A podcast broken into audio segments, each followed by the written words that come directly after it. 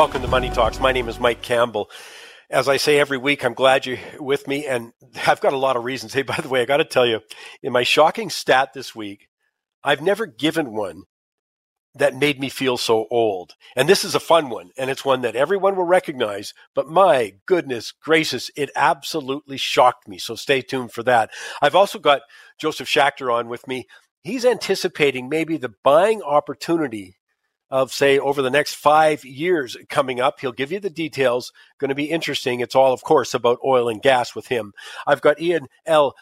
Paterson is with me talking about well cybersecurity. I always go to him from Plurilock. But did you read this stuff about uh, TikTok and the ability to actually trace your footprints on that? You know, what's your uh, you know, it's not a new story in terms of everywhere you look, privacy is an issue when it comes to uh, what's happening in the world of cyber. Well, Ian's our go-to person for that. I'll ask him questions on it. I've also got Ozzie talking about uh, the latest in real estate. Victor, what happened in the markets this week? I got Michael coming up.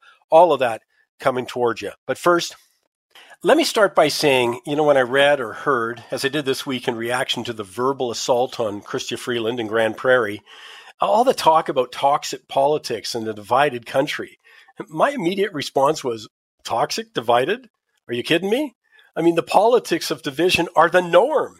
And somehow some people are feigning shock that it has consequences. I mean, frustration, anger, verbal attacks, threats, they've been aimed at politicians for decades. I mean, that's nothing new. I can speak, by the way, directly to that.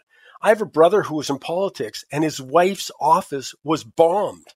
You maybe remember when Prime Minister Chrétien had a pie aggressively shoved in his face in Charlottetown. That's over 20 years ago. No, I don't want to go into the truckers' convoy, but I'll give you a hint there, other than to say it was an opportunity for dialogue. But come on, there was no interest on either side. It was an opportunity for leadership. None was there. The truckers and hundreds of thousands of people, maybe more, supported them throughout the country, expressed their frustration, their anger. Same time, politicians, along with many members of the media, expressed their contempt. What do you think the response would be? A less toxic political culture? I mean, I'll finish with this. I mean, look at the last election. You had Quebec City Liberal MP Joe Lightbound he stated that creating divisions and stoking them was actually the strategy, in quotes. A decision was made to wedge, to devise, divide rather, and to stigmatize. I fear that this politicization of the pandemic risks undermining the public's trust in our public health institution. End of quote. But that's the big picture. He's talking about trust. As I said, the politics of division going on going on for decades. But at the risk of being accused of sort of a recency bias, I think it's more serious today, more serious consequences. I mean, whether we're focusing on Donald Trump or Justin Trudeau, Joe Biden, Emmanuel Macron, you name the leader, it's more serious. Let me explain.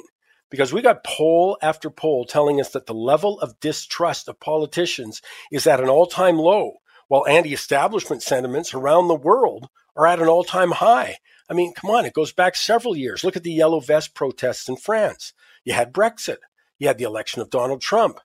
You had the newly formed Five Star Movement's victory in Italy in 2016. You had separatist referendums in both Spain and Italy. I remember the anti government gas prote- tax protests in Argentina, Brazil, Colombia. I have literally dozens of other examples of the rejection of the establishment. And that includes the mainstream media. I mean, whether it's fair or not, the polls consistently reflect the growing distrust of the media. But my point is that trust is what it's all about. That's what it comes down to, full stop. The toxicity of today's political environment is a byproduct of the loss of trust, and it also foments greater levels of distrust.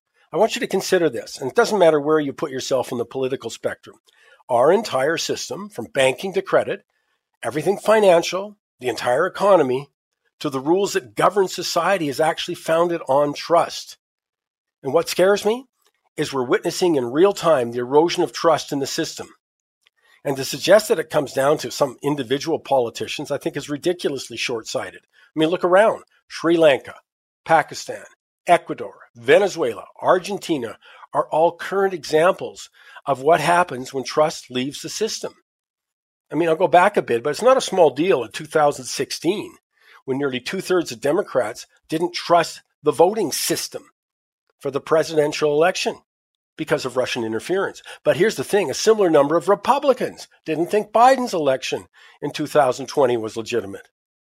Distrust of government oozes when you look at the farmers' protests, but look at the number of countries Netherlands, Belgium, Poland, Italy, Germany. I think it could be historic, regardless of whether the mainstream media is reluctant to cover it. So, yeah, I agree we're more divided than ever, less trust than ever. And we should take maybe a serious look at why, because we better stop this trend. Is it something like the moralizing and self righteousness of our issue debates right now? Because it begs for demonization of anyone who questions, in this case, the government narrative. I mean, we saw that in COVID, saw it in climate change. It seems like a revelation, though, to many in the establishment that people actually get angry when they lose their jobs, frustrated when they're dismissed and ignored. I mean, fairly or not, Finance Minister Freeland became the lightning rod in Grande Prairie for years of demonizing the workers in the oil and gas industry. I mean, solely focusing on domestic politics, though, obscures the bigger point. Canada's not going to be immune to the increasing trend of distrust of government. Instead of looking first to acknowledge the problem, maybe we should acknowledge the role that all of us are playing, including government, special interest groups, in fostering the sentiment. That's a major mistake, though, to not do that, with far to ignore it instead. It has far reaching consequences beyond just a toxic political culture domestically. It's one that manifests into more profound social unrest, which is now stoked by sky high energy and food prices that are a direct result of government policy. So the politics of division? Well, to borrow from H.L. Mencken, be careful what you wish for. You just might get it good and hard. Hey, by the way, as we come into September, you might notice some changes on our website. I invite you to go to mikesmoneytalks.ca. You can always get immediate access to the current show. Plus, there's an archive that goes all the way back to 2016. We got daily updates of interesting facts, quotes, and content. So do, yeah, go to mikesmoneytalks.ca. But here's the other thing. I had some people say, hey, I didn't know you did that. Because we also have a button to subscribe to our free newsletter. I, I mean, I really do recommend it. The word free kind of helps, I think. But you'll get advance notice of upcoming uh, guests, exclusive early bird offers for conferences, webinars, and exclusive contents. As I said, it's all free. We put out two editions a week. And there's so much else going on at this time. But I'll tell you this: you listen to the program today, you're going to hear some sponsors. It's a little different. We're advertising for the first time. After all, the program is free. They're only, but we are only letting companies that we actually know directly, that our team knows directly. So if any of what they're offering is of interest, we hope you'll take a moment to learn more. Contact them directly too. And hey, if your organization would like to look at sponsoring Money Talks podcasts, well, drop us a line at info at mikesmoneytalks.ca and I'll get Grant and the team. They'll be happy to talk with you. There's so much more happening, but I'll tell you the one thing first. I so much appreciate you listening, and I really do appreciate if you tell your friends and your family about the Money Talks podcast. Much more coming your way.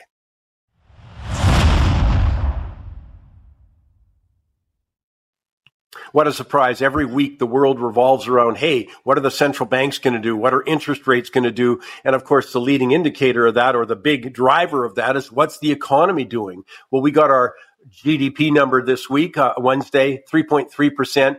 I thought the key there, though, was underneath the analyst expectations of 4.4, underneath the StatsCan's own expectation of 4%. I want to bring Mike Levy in right now to discuss this and the market ramifications. I mean, there's still, it's all about interest rates because we've borrowed so much money.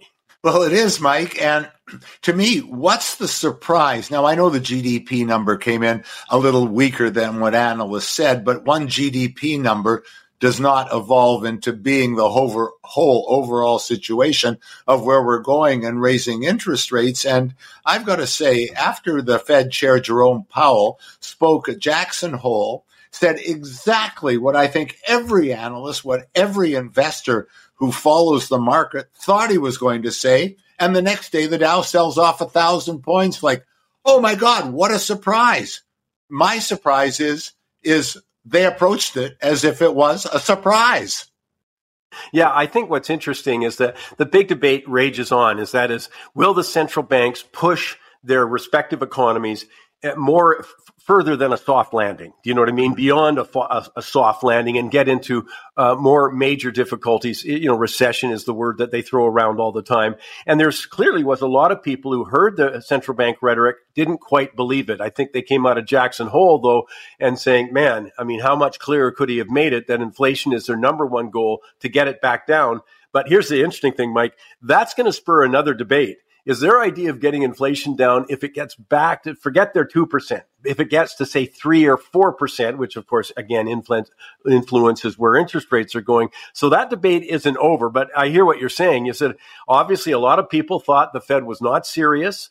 And when they sort of came out of Jackson Hole, said, "Oh my gosh, they are," and hence sold off. But in Canada, the same thing is I don't think we've seen enough market weakness uh, economy weakness for the Bank of Canada to back off. So, I mean, the percentage of analysts, the majority are still saying, hey, they're looking at a three quarter percent interest rate hike. Remember, it was a 1% hike in July. So next week we'll find out the answer. But right now the markets are saying, hey, look for three quarters of a percent because the economy is not weak enough yet to encourage the Bank of Canada to slow down. And this is where I really take a critical look. And I find the Bank of Canada much less political. Let's face it, they're all political, much less political. And Tiff Macklem, the governor of the Bank of Canada, there is no wishy washy. There's no seesawing with him. He's letting it be known, unless there's a huge downward surprise where we're going. Yet in Jackson Hole, um, we, we got the impression that maybe they would not raise by three quarters of a percent. Tuesday's Wall Street Journal of this past week are now talking in the U.S. of a half a percent hike in rates, Mike. But once again, it's the impact on the markets that's doing it to me. Uh, again, I, I, I, saw bank results in Canada. They were much weaker uh, a week ago than what we thought they were going to be. And yeah, all right, that's fine the Bank of Canada is still going to go 75 basis points, but I think there's something else going on in the U.S. And you and I have talked about it. You alluded to it. Maybe it's the amount of revenue that they've got to take in in the way of taxation.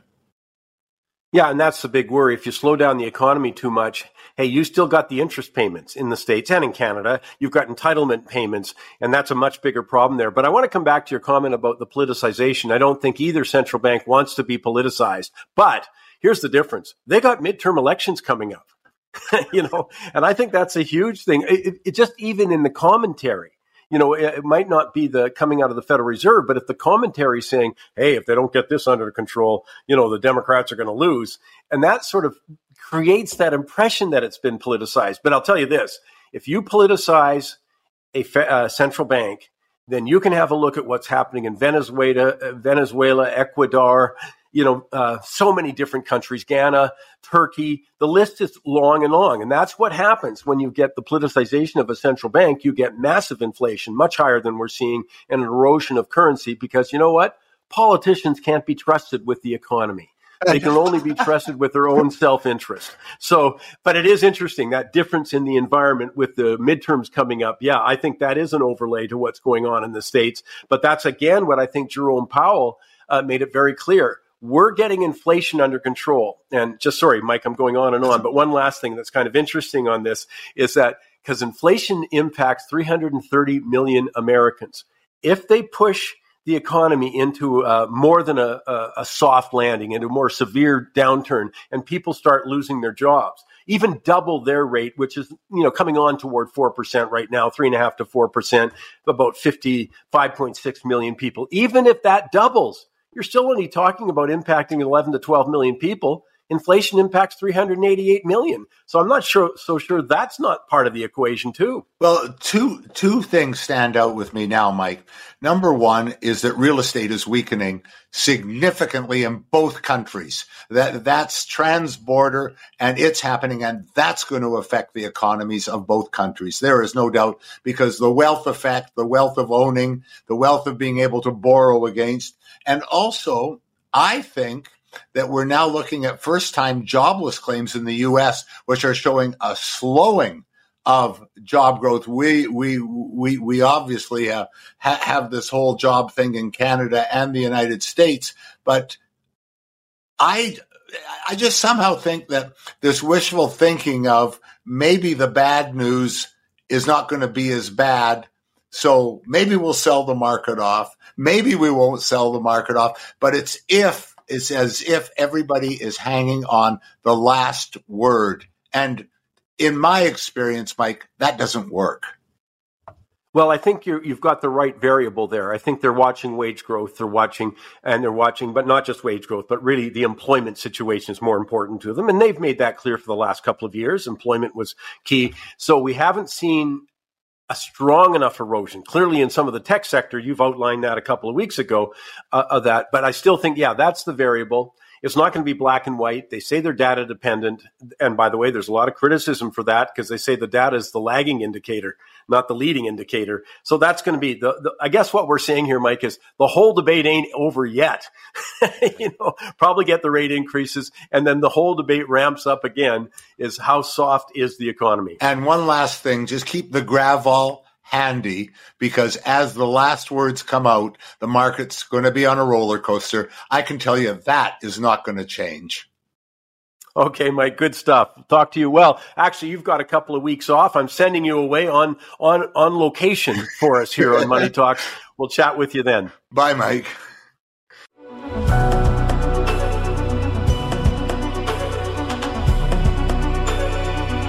Time now for the quote of the week.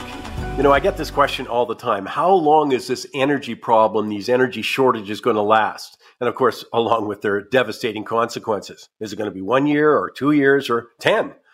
Well, I'm leaning to the longer timeline, given the reluctance of whether it's politicians or climate activists and their allies to admit they've made mistakes here. I mean, have you heard any politician or activist in Canada admit that the no fossil fuels agenda was a dramatic oversimplification? Or that without a realistic plan to obtain the mineral resources, you know, copper, cobalt, lithium, the push to renewables was nothing more than rhetoric.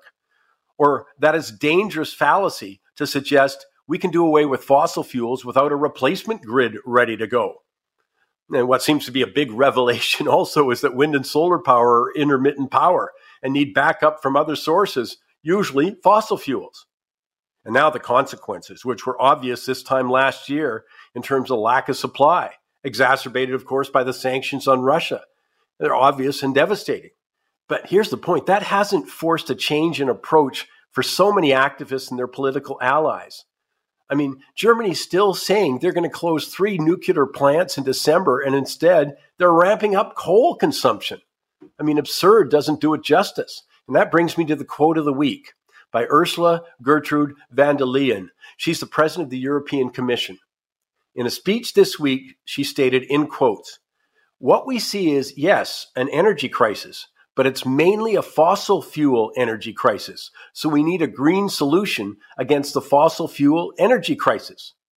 She went on to say, We need clean, we need cheaper, and we need homegrown power. We need it big and we need it fast. Wow. Well, first of all, renewable energy isn't cheap. It's certainly not cheaper than fossil fuels in virtually every jurisdiction it's, try, it's tried. It survives on government subsidies. But the we need it fast, are you kidding? This is still without a plan, as I mentioned above there a moment ago, to secure the necessary minerals and no mention of where the power is going to come from to actually build that infrastructure, as well as build the wind turbines or solar panels.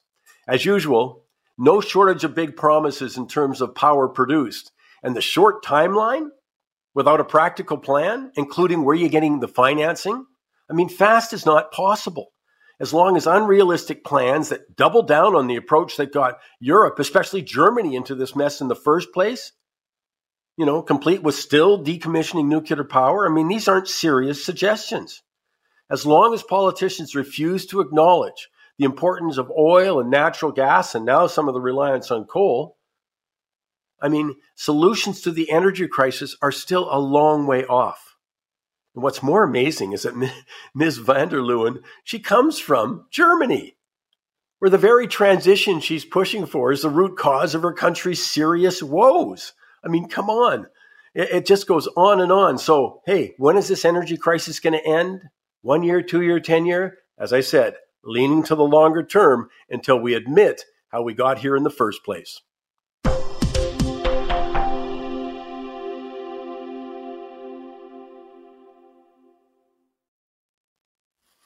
You know, every week there's more to report. Every day there's more to report. I mean, the world goes around energy right now.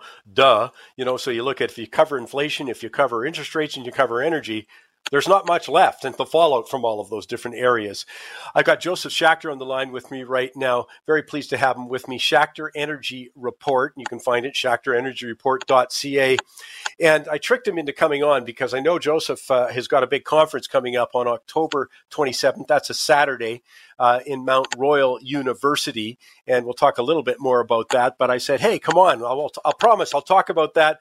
But as he said, you know what? It's amazing. Every day there's more stuff to talk about within the whole energy sector. Josef, thanks for finding time for us. My pleasure as always. It's so good to be with you, Michael. So I want to talk to let me uh, actually let me throw the big one out at this time. Close your eyes. Five years out, what are you seeing? Five years out, uh, I think we're in one of those energy super cycles where we had one in the 70s, uh, you know, when the formation of uh, OPEC and uh, there was a shortage of oil and, and we, you know, we had Dome Petroleum. We were looking up in the Beaufort, east coast of Canada. We found the big discoveries at Hibernia. There was a shortage of oil and there was demand growth. The second one was uh, China became a big player in 2000 to 2008. Big demand growth during that time. We went from $10 to $148. And China went from cons- consuming three and a half million barrels, producing four, to all of a sudden importing uh, a large amount because they were consuming 12, 13 million barrels. Today, they're about 15 million barrels a day. My view is that the next cycle, which has already started, is the renewable cycle. We need more lithium. We need cobalt. We need nickel. Um, you know, we need copper. And so those new new products have to come from the emerging world, from uh, Africa, South America, Australasia.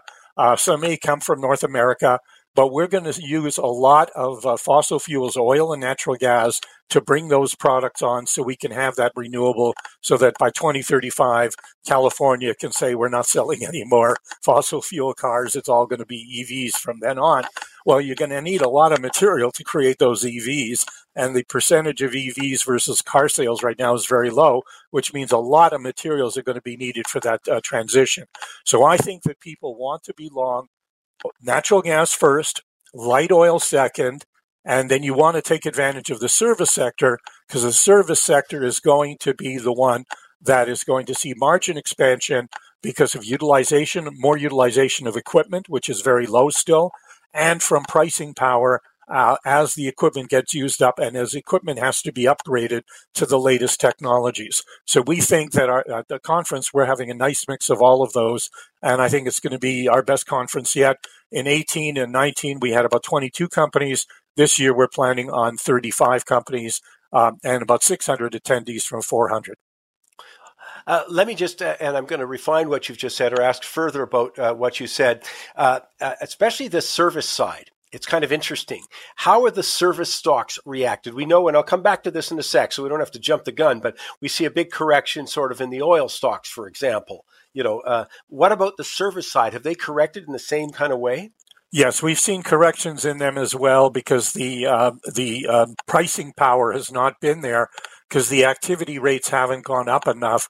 Um, you know, they're, they're, right now they used to include things and now they're not including, so they're getting paid for those.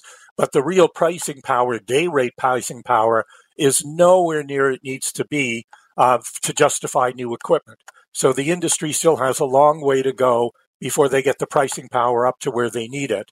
Um, and to me, I think that's part of the issue. If it's a, a driller or a fracker or a coil tubing company or a, a, you know a tools producer, all of them have margin upside here uh, as the utilization of their equipment goes up and as the day rates go up because once you know once we're at 80 or 90 percent utilization and there's no new product available the pricing power goes to the service company if the company wants if the oil company wants to drill in 120 130 140 dollar pricing environment three four five years from now let, us talk about uh, whether they will want to drill. I mean, we've got a structural problem right now, and it seems like the politicians never tire of discouraging the oil industry, or it could be a refiner, uh, even natural gas, you know, from producing. I mean, when they talk about windfall taxes, oh, that'll be good. They're talking about capping energy prices right now, oil prices, oh, that'll be good. You know, uh, it just seems like at every turn, if indeed they want more supply, they take the wrong choice. But that again is great for prices going forward. Yeah, uh, look, you know the Russia situation of pricing and insurance uh, because the ships carry uh, have to have insurance, so ninety percent of that goes through the the the big exchanges. So they're going to try to cap Russian prices, but Russia doesn't need the West. They've got India that's and and China that say, "Hooey, we don't give a damn. We have our own ships to do it." And Iran has its own ships when it comes to selling once the, the, if there's a nuclear deal. So I don't think that matters. I think the key one that matters right now is how cold is winter, how much storage we have. And the issue is uh, power costs in Europe are at record levels. They're 10 times what they were two to three years ago. They've doubled in the last few months. And so the price people will pay this winter will be way more than they've ever paid and the, the many people in Europe, probably 20, 30% of them, are behind in their current electricity bills. The US is now showing data this week that about a quarter of Americans are behind in their electricity bills.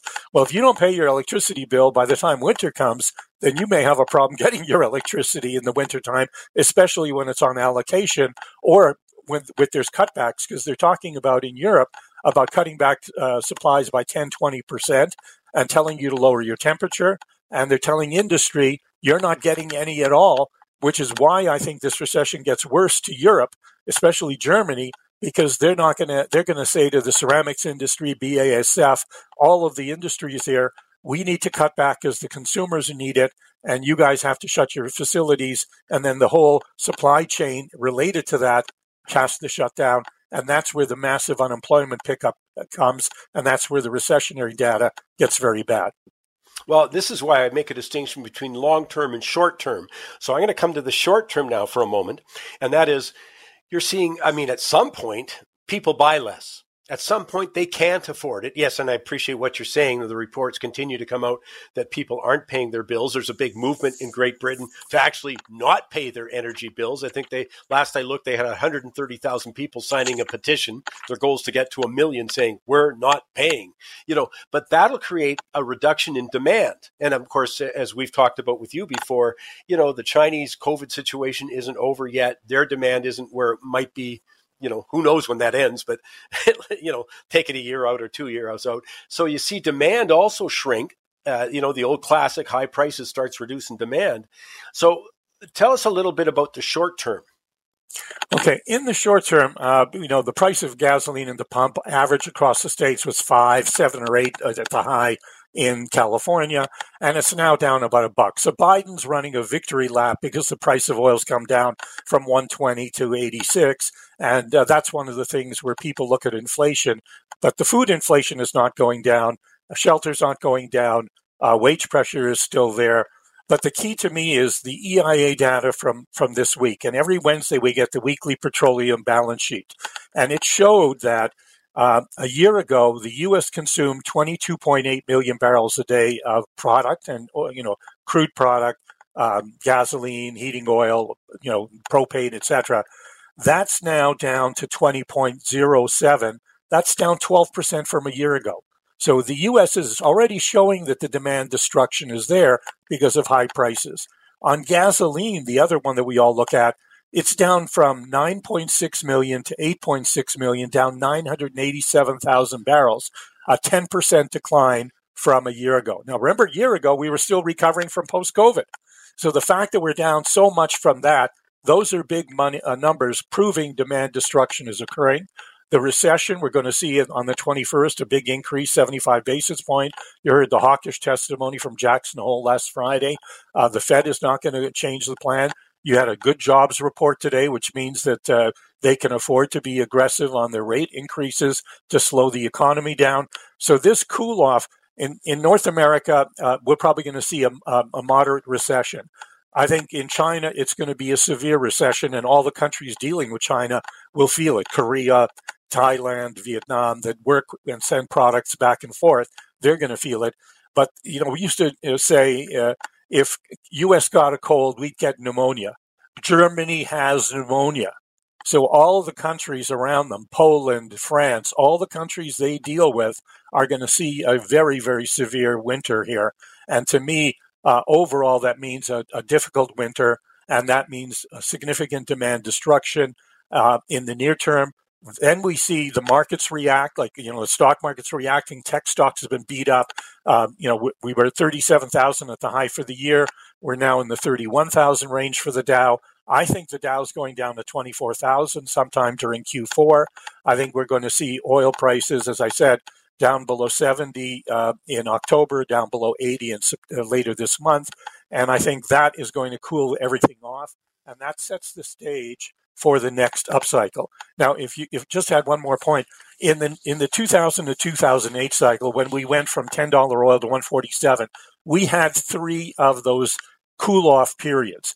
They last usually six months or to nine months. The market takes them down quite a bit. In one case, it was 56%, another 37, another 36. So we're having a severe one now. But once we have the recession data in, and once we break uh, the back of inflation, I think that when we take off sometime in Q2, Q3 next year, that's when we're going to see a long runway where we see these massive moves in, in stock prices. And from the lows that I see, I think the TSX Energy Index could be a four or five bagger. And if you buy the right stocks, you can do well. Just look at the stocks where how much they moved from March of 2020 to or, you know early 2022. There were many fives and ten baggers, and we were fortunate um, in our uh, in our action alert buy list to have those. And I'm expecting that I will be sending out action alert buys uh, potentially in late September, early October. And then I think tax loss selling will be tough again in late November to mid December. And I expect I'll be adding additional names for people to buy uh, during that window. Josef, you know, you're saying that is exactly why uh, I always make this distinction between short term, short term traders, long term. But what I'm hearing is that, again, you're looking for maybe a risk of as much as $20, say, in the oil market, but you're looking for that to create a huge buying opportunity. So a lot of people sitting on cash, at least if they've been listening to money talks, they have been. You know, you know, I'm a cautious kind of guy, but that'll create that opportunity, and it'll be a longer term opportunity once you jump in. Yeah, that's what we, in in March of 2020 we thought there was a long term opportunity to jump in. Prices were extremely cheap. Uh, we're not going to get bargains like we did in March of 2020, but I think we're going to see bargains in late September, early October, a bounce, and then a secondary uh, opportunity during tax loss selling season. Because if the general stock market, the Dow's gone from 37,000 to 24,000, a lot of stocks are going to be decimated, and there's going to be people taking tax losses to offset their gains that they've taken earlier. What we're doing in our mindset is walking everybody through all the companies we cover going through the pros and cons. How did they do in Q2? And where we think the stock is cheap. And that's what we did on our webinar, uh, which we do quarterly. And, and our focus there is to answer our uh, subscriber questions and kind of focus them on what we think is the next uh, phase of the market. And so we think that people should be thinking about okay, what companies do I want to own? and then what price makes them a bargain for me, uh, and uh, and then of course uh, be ready to to be watching the emails when we send out the action alert buys, and then also come to the conference and have FaceTime with the companies you own and the companies you're interested in, and that double test of the research and the information from us and meeting the companies and looking them in the eye and talking to them about their company and where they see taking it in the next three to five years or 10 years, that adds value. And that's where we think our market share is. And that's where I think uh, investors, you know, why investors should take advantage of the offer and come to the conference. Uh, just one quick thing. Um, so again, I want to give the website out, uh, Energy Report. So give us the website. I'll remind people Saturday, October 27th. And uh, actually, give us the website first, Josef, and then I'll tell you a little something I worked out with Patty you might not want to hear. Well, it's it, our, our website is uh, www.schachterenergyreport.ca. Um, and Grant, I think, was sent uh, by Patty or, or Sira um, um, a, a, a short ter- short way to get in, to register, to get the tickets, to get the hundred dollars off on the deal, and then to get those complimentary tickets to come to the conference. Uh, and again, we're doing this for two reasons. One, uh, we've always given the hundred dollars off once a year, but because we want to thank the World Outlook Financial Conference and Money Talks, because in 2017 this idea came up of, of, of meeting a vacuum for individual investors to have knowledge on the energy sector and the energy service sector because they know that there's going to be cycles for them, just like in forest products or precious metals. And I thought we were going to see one of those lengthy energy super cycle coming, and we're in one. It started in 2020, and I think it's going to last till 25, 27 this pause that refreshes should give you a chance to use your cash on the sidelines to take your energy weighting component up to what should be whatever your comfort zone is to be fully invested.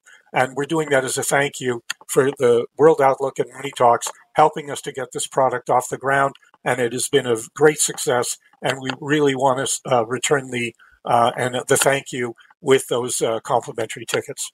Well, I always appreciate getting a special deal for Money Talks. You know that. That's music to my ears. And I'll just remind people to go to SchachterEnergyReport.ca. Schachter, though, is spelled S C H A C H T E R. Schachter Energy Report. Josef, thanks for finding time for us. Much appreciated.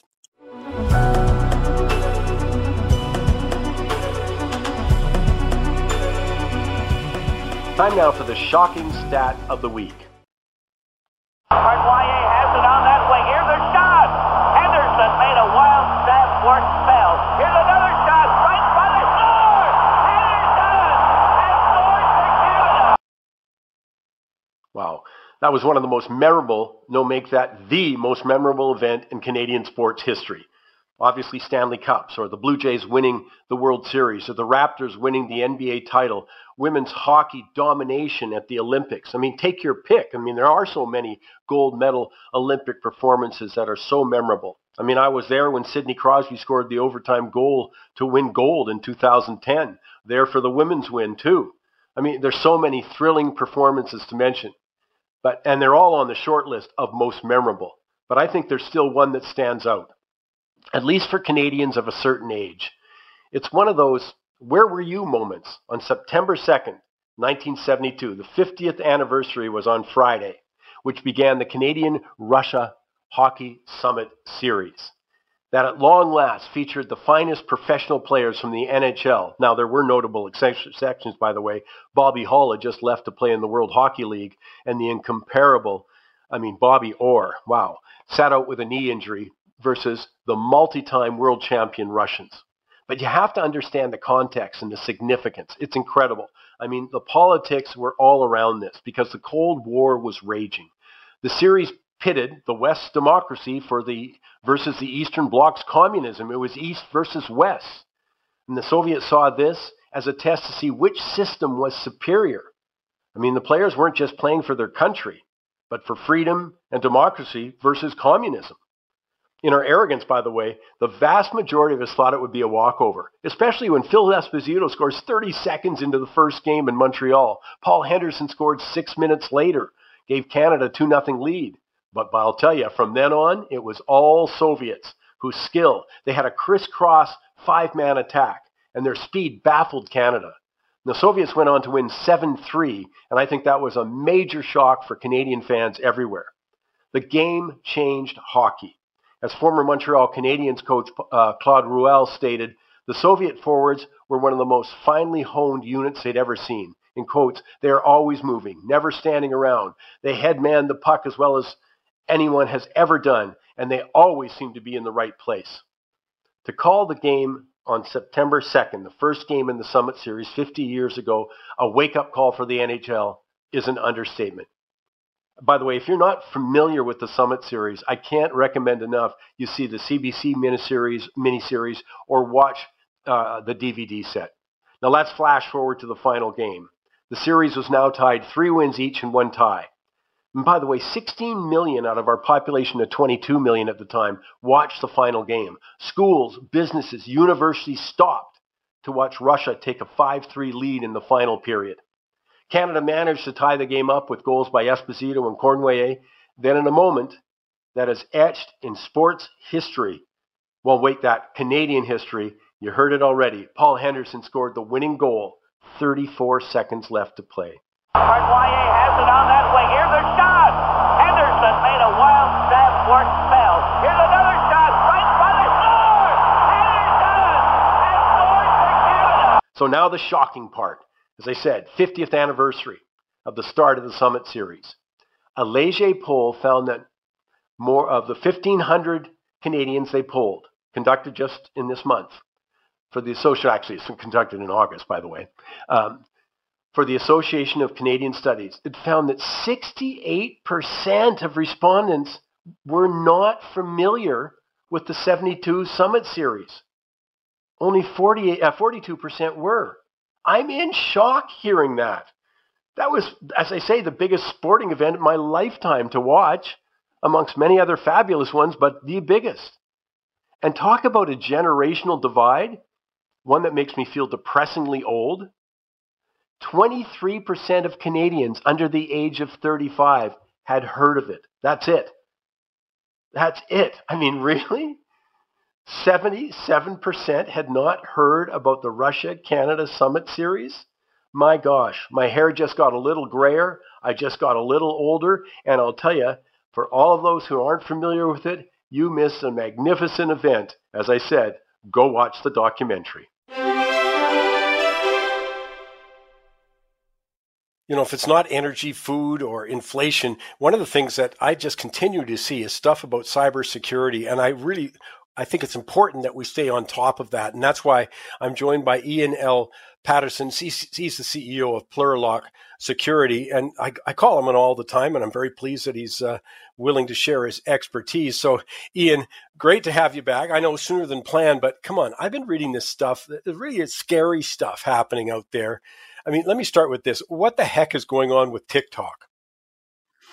Well, Mike, great to be back. TikTok is no stranger to data privacy con- concerns. In fact, the US military says that TikTok is a national security concern, uh, and including several military branches have barred TikTok from official devices.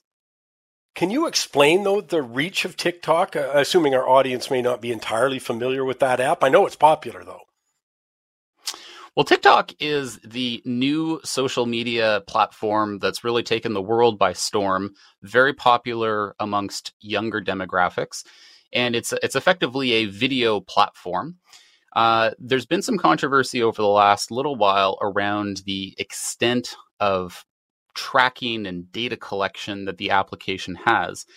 However, it's just recently come out within the last couple of weeks that the app not only tracks what you do inside the application, but also if you launch a browser from the app, that browser, everything is tracked. So, what that means practically is if you're in TikTok and you open up a browser and then you go to uh, a an e-commerce store and you buy something, TikTok is able to collect your credit card number. That means if you go from the TikTok app and you click in the browser and you go to log into something, TikTok col- can collect your password. And that even means that if you go from TikTok through a browser and then go to your email, for instance, uh, and write an email, TikTok could collect your email. So it's an extremely concerning amount of data collection opportunity that this application provides. Now, the other thing that I've been well aware of, but I'm not sure how many people are, is I call it sort of the elephant in the room. Uh, that is who actually owns TikTok. TikTok is owned by a company called ByteDance. Uh, this is a Chinese controlled corporation. Well, obviously, that could certainly raise some concerns. Certainly could, and particularly when you're talking about the extent of data collection uh, going back to a, a Chinese company, it is it is concerning. Hey, let me come back to something for a sec because you know I keep reading also about Plurilock in the news. Uh, obviously, a busy time for you, but uh, you've been in the news for a number of reasons now. Well, I, I can't resist taking a bit of a victory lap. Uh, Plurilock has been putting out quite a lot of news. Uh, in particular, we've announced not one but two acquisitions. Uh, we've we've closed on a cloud security company called Cloud Codes. That's now part of the Plurilock family, as well as we've announced the signing of a of an acquisition agreement um, with a New Jersey-based company doing approximately $14 million a year in revenue. And last but not least, we also announced the closing of the first tranche of a financing as part of a convertible debenture. That's interesting from an investment point of view, a convertible debenture, really at this stage of your company's growth. I, I, I found that very interesting. Well, I think it's really an indication of the fact that Plurilock is maturing, it's growing, uh, and now has access to more financing options uh, than we might have a year or two years ago. Well, the other thing, by the way, I want to make sure people are aware of that you've launched a newsletter for your investors. Correct. For those interested in keeping track of the goings on in cybersecurity, uh, we have uh, lassoed uh, all of the cybersecurity news on a twice weekly basis. Uh, and so, for those who are interested, they're welcome to sign up to our Cybersecurity Corral uh, to get the, the latest uh, of what's happening in cybersecurity. And it's particularly for an audience of non cybersecurity folks. And if you don't mind, just let, let everybody know where they can find the Cyber Corral. Best way is actually to connect with me on LinkedIn, Ian L. Paterson. There you have it, Ian L. Paterson on LinkedIn. Hey, Ian, thanks again. I know I really appreciate that we can just call on you in a few moments' notice, uh, and this time again. Thank you. Thanks, Mike.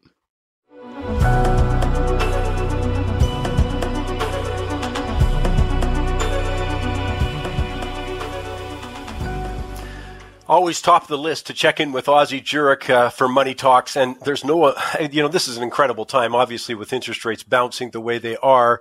You know, more talk of another boost as we uh, come into September. Well, it's actually next week, as we've been talking about. So, presto, lots to talk about. But I want to talk about this affordability debate, Ozzie.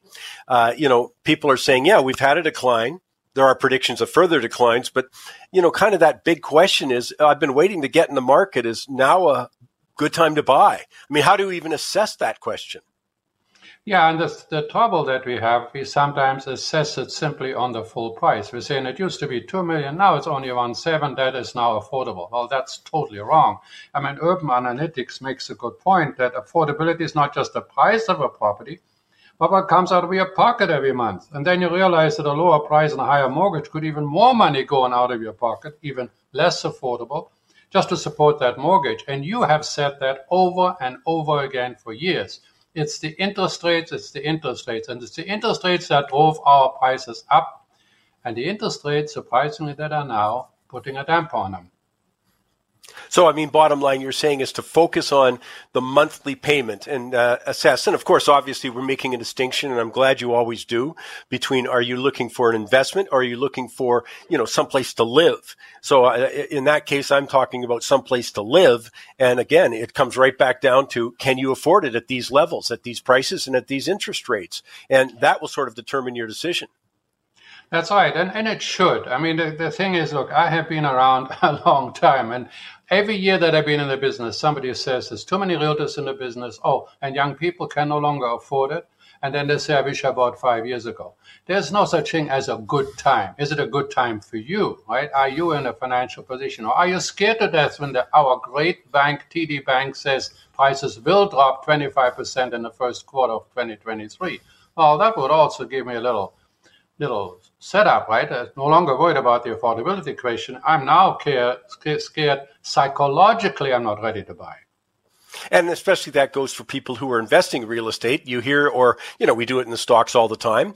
If, if you're believing the preponderance of analysts saying, you know what, look out for another big decline here. In the same way as you said, the TD Bank comes out and says, hey, there could be a 25% price decline. You know, that's certainly going to discourage buyers at that point.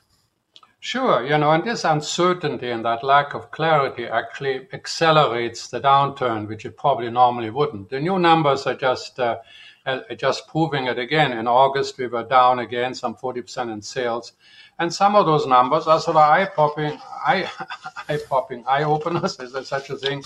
But they are, you know, when you measure ourselves against last uh, March, March 2021, we had 2,600 sales. Now we have 1,100 sales. So no matter what the percentages are, that's reality. We're selling fewer properties. Hey, let's let me jump back and give you a little promo for your Land Rush conference coming up, uh, you know, on September 10th. Because one of the other sides, as you say, is the volume starts dropping, uh, you know, 50% down in sales. But you're going to talk about at that conference one of the many things you're going to talk about how to be in the 50% that are selling if you are in the market to sell your home at this point. So I want to just I'll talk about more about that in a bit, but I wanted to give you a little plug on that that you'll actually be dealing with that specifically. Hey, if you're trying to sell your home, well, 50% uh, are still selling, so jump in. you know, at that point. But let, let me come back to something else we're hearing about, which is sort of this rent to own program initiated by the federal government. Yeah, first of all, uh, you know, there was a big project uh, that's $2 billion to create thousands of new units that Mr. Trudeau announced in a great speech. But what it really was, it was 2 billion that included already three projects that fall, fell under the Affordable Housing Act. Actually, that been in the last two budgets, they have already been in there. So, so before we get too excited about all this new money, but 200 millions are just set aside for rent to own. And this rent to own, again, there's really no details. Uh, in fact, Mr. Trudeau urges the municipalities and developers and builders to come up with ideas. So, what that means to me is it's a great announcement but you need a leader in this. Somebody has to say a, by the scruff of the neck and say, this is what we're going to do. That's available. And then it'll work. Otherwise, honestly, Mike, it's just a nice announcement. And, and st- yeah, still more talk, talk, talk, talk, talk. Hey, you know what? If they had built a house for every time a politician mentions affordable housing over the yeah. last 20 years, we wouldn't have a shortage. And by the way, that was a, a discouraging number coming out of uh, StatsCan's uh, GDP number was that there is less money going into housing at this moment, especially renovation side, but overall. And, it, and this is at a time when we absolutely need more product on the marketplace. Even when it's slow like this, you've got to start building because, of course, we know that we've got uh, a commitment to about 1.3 million newcomers coming into the country over a three year period. They're going to live somewhere. So I just think the overall push, we may be in a short term lull, but longer term, we're still creating these pressures in the demand side. There's no question. And I mean, at, at, the same time, Canadians are cutting back on spending. There's a new poll out. But also, let's remember these rent to own programs have been in, in government uh, focus since 1991. It's not that this all of a sudden in 2022 we have this bright idea. It, it is essentially what people realize uh, uh, rent to own means that the buyer and the seller sign an agreement giving the buyer the right for a fee to purchase the property at the end of a set term for an agreed upon price. So that can work, and there's many subjects, and in fact, at our conference we have a lady talking exactly about that.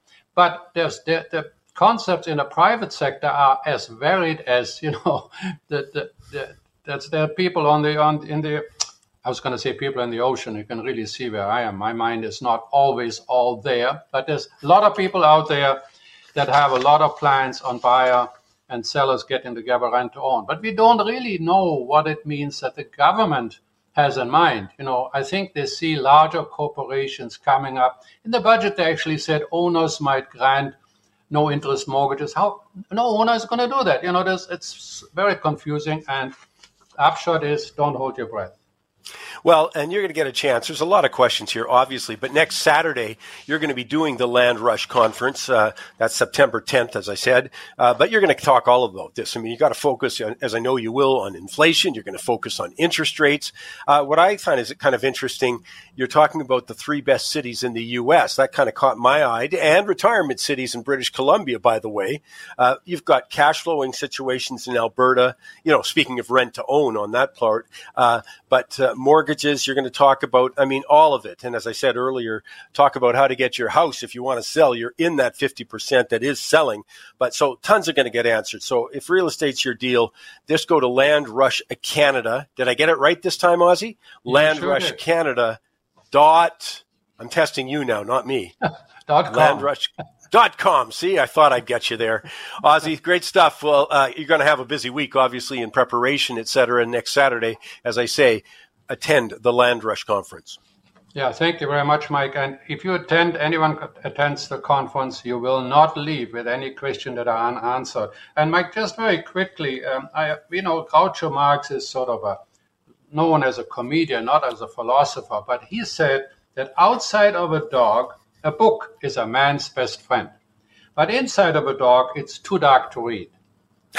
oh, Ozzie Jurock, ozbuzz.ca, ozbuzz.ca. Hey, I got Victor Adair coming up here. You want to stay with me for that, plus a Goofy Award, all on the Money Talks podcast.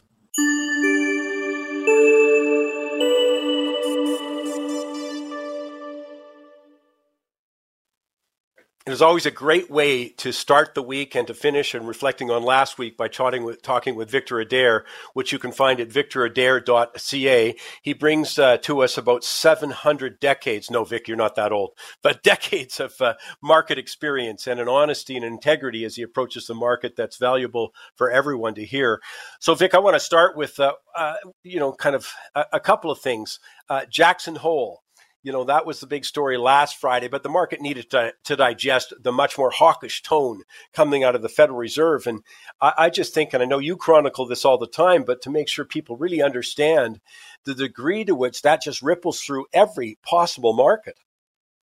Well, if we go back to the middle of June when the FOMC meeting uh, raised rates by three quarters of a point and threatened there was going to be a lot more to come Going into that meeting, we had the Dow Jones, for instance, fall about 3,000 points in, in a week or so.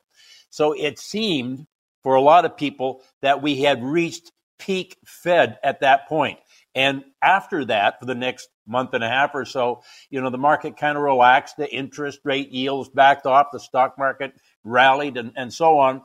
But here lately, I guess maybe over the past three to four weeks, there's been a reassessment across markets, currencies, interest rates, commodities, and the stock market. And the reassessment has been that the Fed is going to stay more aggressive, more hawkish for longer as they try to do what they can to cool inflation. And all those markets are taking that into account. Yeah, I want to walk through some of that. I mean, obviously, the stock market paid close attention. You know, it's a, a tremendous sell off you know, after he spoke on Friday and continued through most of the week, uh, you know, at least aggressively through most of the week and then, you know, tapered off, of course. But uh, so it's not just the stock market, though. You see the ripples in so many other markets, too. Well, the stock market had what I call a bear market rally from uh, mid June to mid August. And since mid August, in the last three weeks, we've given back about 60% of that rally. In the currency market, it's shown up in spades. I mean, we hear the U.S. dollar is strong, but I, I, like how strong? The Japanese yen is at a 24 year low against the U.S. dollar. The British pound is at a 37 year low against the US dollar. The euro is at a 20 year low against the US dollar, and the euro is at an all time low against the Swiss franc. The, the, the market here on the currency side, oh, and the Canadian dollar not to forget that. Uh, it, at the end of August, we had our lowest monthly close in two years. So the Canadian, compared to a number of other currencies around the world, is doing pretty good against the US dollar, but it's basically US dollar strength on the back of what the market perceives the Fed is doing. And forgive me for pointing this out, but I mean, a strong US dollar has been an absolute consistent dominant theme on money talks that uh, the weakness or strength in your own home currency was to be used to translate it. But I want to add one more thing here, and that is back to your interest rates. I mean, the interest rate differential between the U.S and Japan, holy smokes! You know, look what you're getting even on a one or a two year in the U.S. Let alone, you know, it it's diminishes as you go out, but it's still so significant vis-a-vis the euro, vis-a-vis the Japanese yen. I mean, that is also it's just like a bank offering more interest rate, and you're not worried about their safety. Man, money piles in, pushes the currency up. Well, you said a key word there, and that's safety. You know, I've said this on Money Talks 40 times over the years, and I'll say it again that capital comes to North America, to the United States in particular, for safety and for opportunity. So the opportunity is the yield pickup you can get in the uh, in the United States. The the opportunity also is, for instance, the better opportunities in the stock market and the real estate market, that sort of thing. So we ha- we have seen literally like a tidal wave of capital flow into the United States. I, I want to also, I don't want you to leave without talking about the relationship to gold, though. That a lot of people don't appreciate the interest rate, the inflation relationship, you know, in terms of, you know, if you take the interest rate that's posted and you minus the uh, inflation rate, that's called the real rate. But the relationship with gold has also been pretty consistent over the years. Well, the U.S. dollar is is um, let's say a strong U.S. dollar is toxic to the precious metal market. I mean, it's just a simple way to say it. But certainly, real rates, which have jumped here lately as regular rates have gone higher, that's more toxicity for, for the precious metal market. And while we're on rates, Mike, I have to point out that the classic 60 40 bond uh, stock portfolio is down about 20% this year. Now that's the worst year. If we if we ended the year right here, that would be the worst year for the 60 40 portfolio since 1936. So why that's important is that that's the background or the I should say the, the backbone of a lot of retirement planning. You got some money in stocks, you got some money in bonds. If one side's not doing so well, the other side's balancing you out and so on. This year, that, that that's just been bad news. Yeah, I mean, that's such an important point. At least, again, coming back to one of uh, my big themes is if you really want to erode confidence in government, play around with someone's pension. That's what's in jeopardy here. You've got tons of state and municipal pensions who are already on shaky ground with massive unfunded liabilities. And now, presto, if you add a weak investment uh, performance, you know, because bonds have gone, uh, the price of bonds rather has dropped. Uh, stocks have dropped to some great degree. Holy smokes. I think that's just a, a, a, bubbling cauldron ready to erupt. And that's a new, by the way, that was a new adjectival expression. And I'm sure it won't catch on. The bubbling cauldron. yeah. okay. I don't think it's catching on. I don't think so either. Uh, well, the, the real interest rates have been really important. We've got the, the two year yield in the United States here is at a 14, 15 year high. And it's been the rate of change that's been so important as, as interest rates have gone higher very quickly. And it's just rippling out there across these different asset classes. And Mike, it's, it's the end of August here, basically, just starting September. I'm just thinking as we come back after Labor Day, we could just see a bang in these markets. Well, we'll be here to chronicle it. Hey, and just a reminder, Vic, uh, if you're in Calgary, you know, I talked to Josef earlier. Josef Schachter's got his big energy conference. Well, I decided to send the high priced help, and Victor Adair is going to be there at the conference live. He hasn't been anywhere in person in two years, you know, so uh, this is going to be a great opportunity to visit with Vic and chat and uh, any questions too. But he'll be at uh, Josef's energy conference coming up. So, Vic, uh, safe travels, but I know we'll get to talk with you while you're there and before. Well, I'm really looking forward. Josef's been a really personal friend of mine for years. I really respect his work and also, you know, want to see what happens at the conference. There's going to be some great companies there. I want to see what they have to say. So I think Josef has got me hosting the Money Talks room at, at his conference uh, in the around the 20 something of, uh, of October.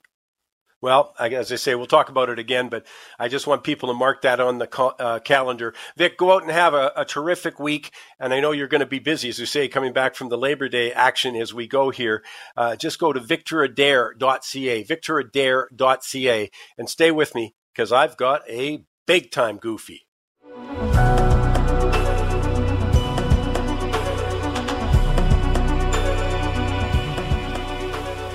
Time now for this week's Goofy Award.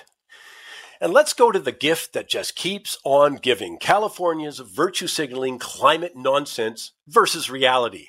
So far, reality is undefeated, although it's a big fight. California has banned the sale of new gas cars by 2035. It's all electric or nothing, despite the fact that they have no idea how to actually make that happen you know, here's my big revelation over the last little while, though, is climate grandstanding politicians love to make promises regarding maybe climate change or emissions or renewable energy, electric vehicles, and they put specific dates well into the future on it, which are a big winner, both with activists and most of the media and a significant percentage of voters. I mean, it all sounds so good and determined, a real commitment with a deadline that makes it all the more serious. But what I'm sort of seeing is it's amazing that people don't seem to get that whether they make those goals or not, and they have not with a regularity, well, they'll never be held accountable. No, they're going to st- they're going to be out of office well after the deadline comes and goes.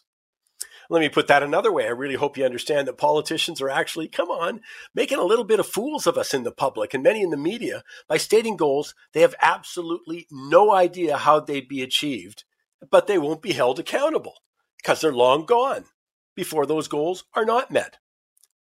Anyways, just one example this week Anglo American CEO Duncan Wanblad echoed what so many others have warned in stating that, hey, you want to go all electric by 2035? You're talking 17 million metric tons of additional copper. That's what's needed for the energy transition into EVs and other sectors. Well, he's talking about that's like 60 more of their new Quellaveco copper mine. I mean, that's absolutely huge, one of the biggest in the world. He says, you got to get 60 more of those and nobody has even started. And by the way, that mine took three decades to get up and running.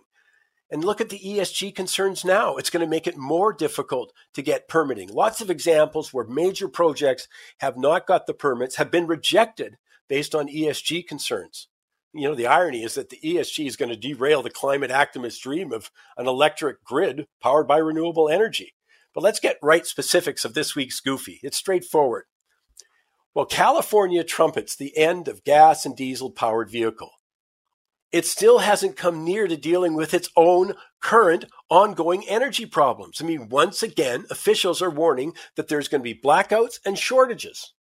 And by the way, the problem's so severe that this week, in a positive move, I think, the state finally backtracked. They're not going to close its remaining nuclear plant, Diablo Canyon. Come on, that must have been a really bitter pill to swallow for that huge section of the climate crowd who rail against nuclear. But here's the goofy part. Maybe I should say it's the reality part. With power shortages and blackouts looming, the state issued the following edict in quotes set thermostats to 78 degrees or higher, avoid using large appliances, and charging electric vehicles. Really? Hmm, no charging your Tesla. Don't charge your electric Ford 150 or your Chevy Bolt. Come on, that is not much of a sales pitch for going electric. I mean, it's a small example among many serious ones in evidence throughout the world where reality throws a monster sized bucket of cold water on EV and renewable dreams. And by the way, I'm going to give you a little bonus item besides that goofy. I mean, it's incredible. And it kind of relates back to my quote of the week. And the failure of politicians and activists to learn anything from the current energy crisis.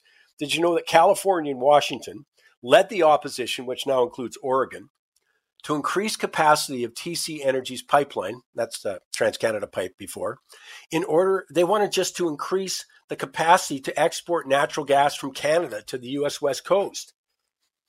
Come, you have to love it that the Western states petition opposing the increase in capacity the states argued that allowing more natural gas to flow from Canada to the U.S. would harm their efforts to combat climate change as the region shifts to renewable energy resources, whenever that will take place. I mean, good luck with that.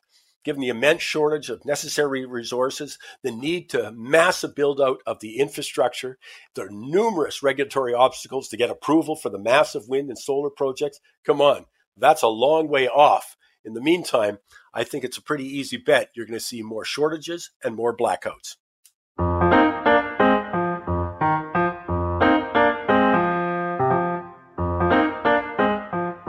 This is the Money Talks podcast with Michael Campbell, available at mikesmoneytalks.ca or through your favorite podcast subscription service. Join us on Facebook at Michael Campbell's Money Talks and on Twitter at Money Talks Tweet.